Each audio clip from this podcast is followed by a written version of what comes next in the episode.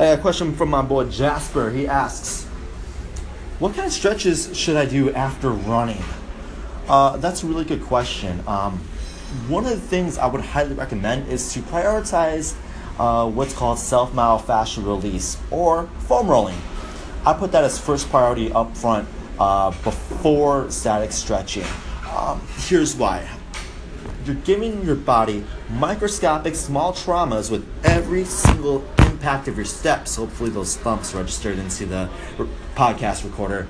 But so each time you're doing steps, it's a little small piece of trauma. So one thing that happens is your body starts to knot up, muscles start to go into knots, little adhesions along the muscle line. And if you try stretching knotted muscles, they won't stretch like at all. Like imagine this, take like a take like twine or take or yarn or some sort of flexible string. Make a knot and then try stretching that string. Notice that you, you're not able to stretch as far as if the knot wasn't there.